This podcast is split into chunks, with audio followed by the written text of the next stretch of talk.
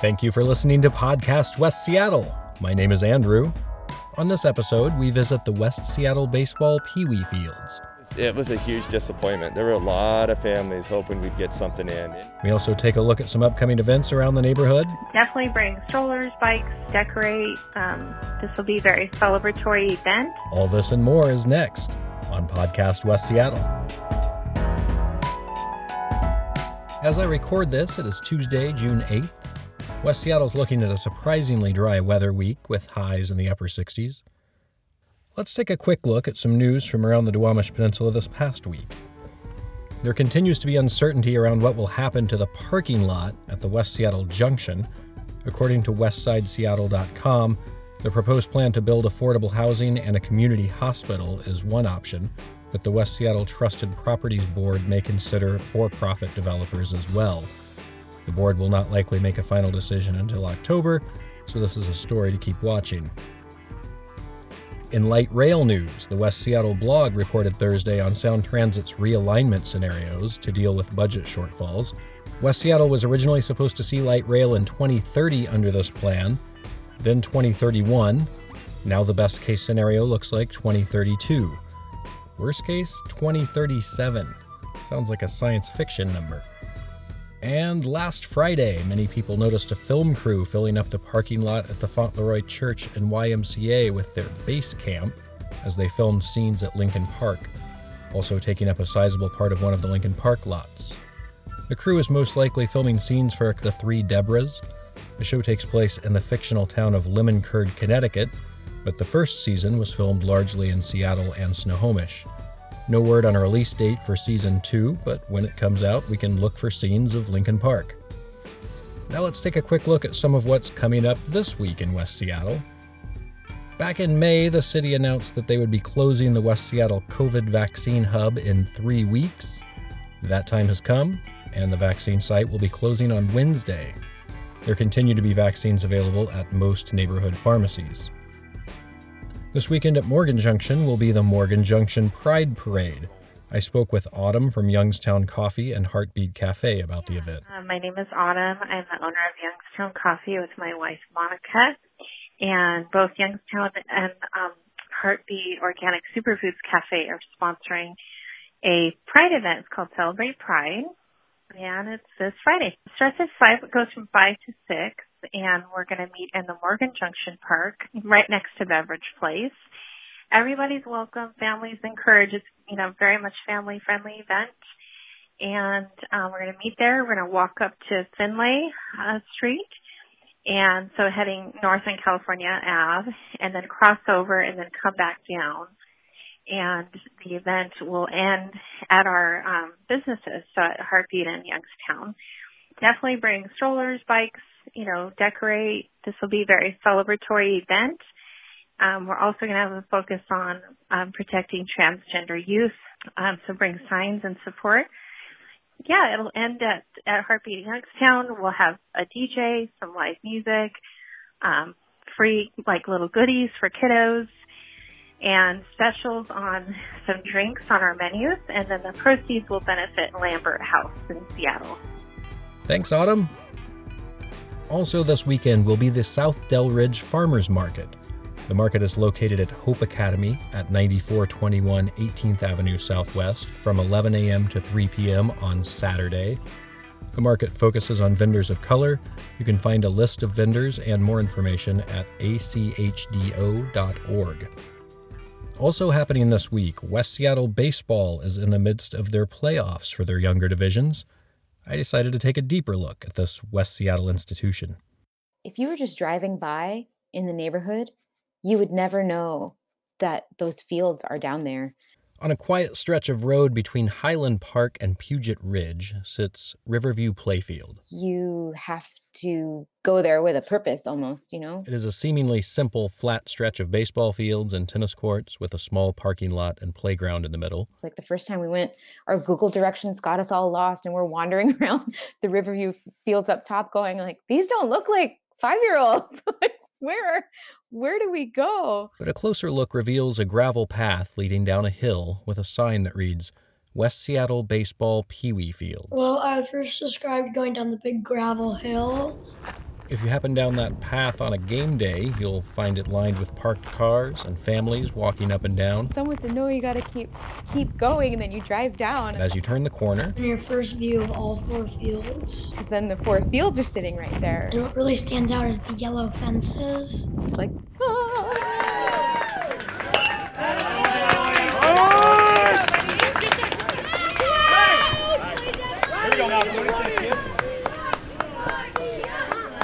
Wee fields sit nestled on an unlikely plateau on the edge of the West Duwamish Greenbelt.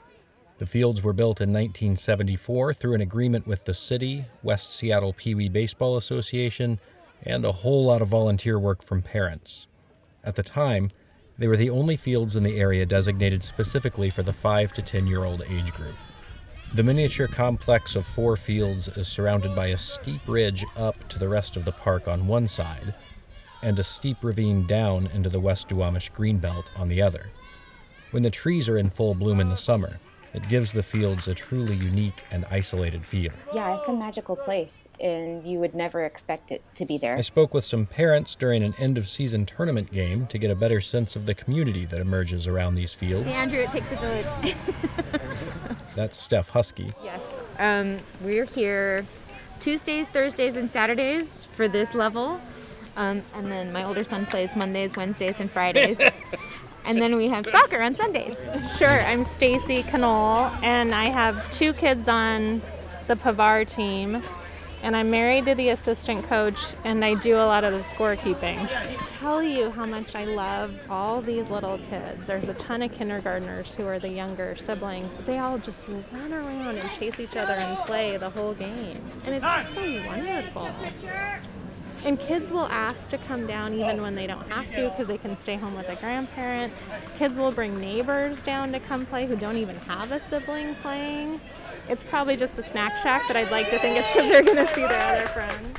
Are there something about um, like that little Pee Wee area is so controlled. Like there are, you know, you can go further down that path or you can go up the hill, but generally the kids don't. They know to stay within the field area, and then everybody seems to have their eyes, whether they know the kids or not, of like, hey buddy, don't climb on the hill, you know, or like, hey, where's your grown up?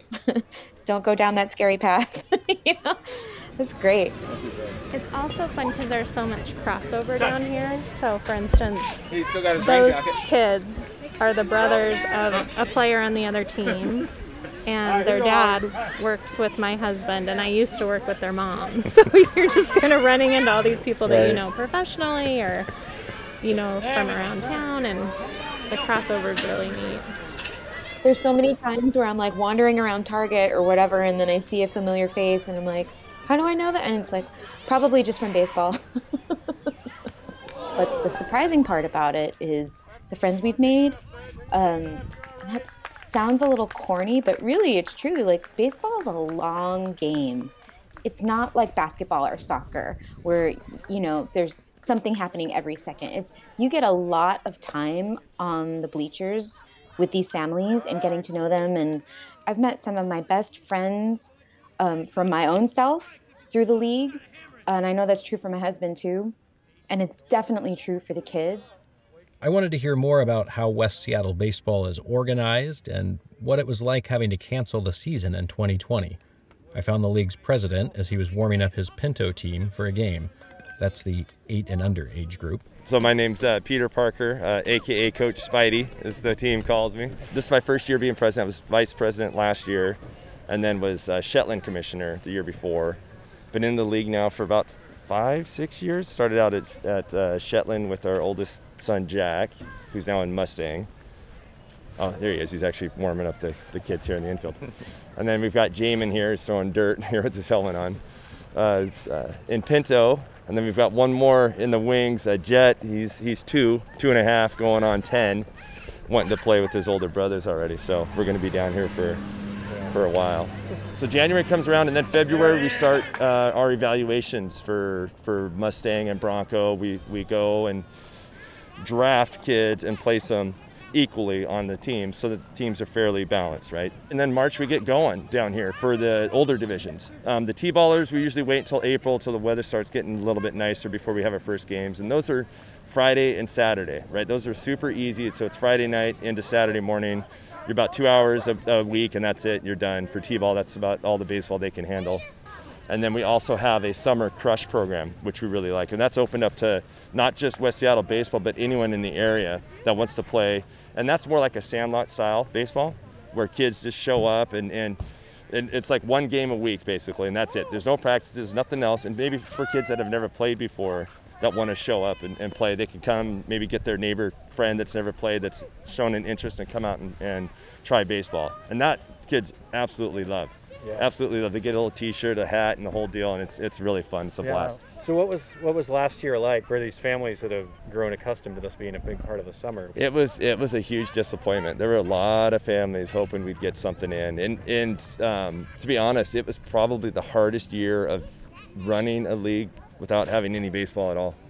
You know, it, it was really tough. Um, the president last year, Karen, did an excellent job with the league and keeping everyone motivated and and doing a good job, just sticking with it. But there was only so much we could do.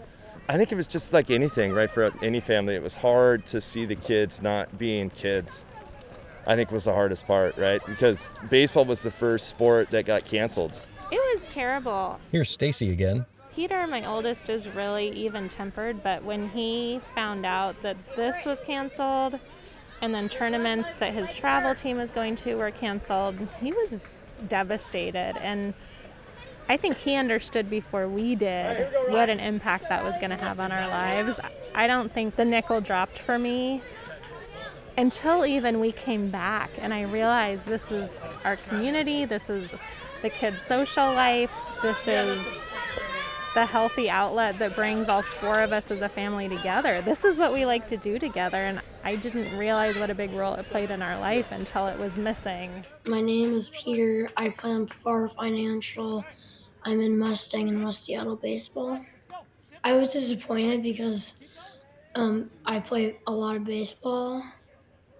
Um, it was weird because we had evaluations and we got onto our teams, and then we never had pra- any practices that year. Well, I'm on the West Seattle 10U All Stars, and so I'll be we'll be playing in a lot of tournaments, including the home tournament that West Seattle Baseball hosts, which I'm really looking forward to. While players and parents alike were eager to get back to baseball, many players are discovering West Seattle baseball for the first time this season. I spoke with James, a player in their first year with West Seattle baseball. It's been fun and it's also been very exciting because I've made new friends and I've had new teammates. But now I know when strikes are coming. I know I know when to I know when they aren't strikes and I know when they're a ball. Every time we don't get a hit and there's two strikes. Watch the ball hit your back. Us, okay. We run to first base. We run to second base. We run to third base. We run home. A home run. West Seattle baseball makes its home at Riverview Playfields, located at 7226 12th Avenue Southwest. Thanks to Steph, Peter, and Stacy for talking to me, and special thanks to Mustang player Peter and Pinto player James. That wraps up this episode of Podcast West Seattle. Thank you for listening. We'll be back with another episode very soon. If you haven't done so already, be sure to subscribe to the podcast. Be sure to tell a friend about the podcast as well. Until then, stay positive, West Seattle.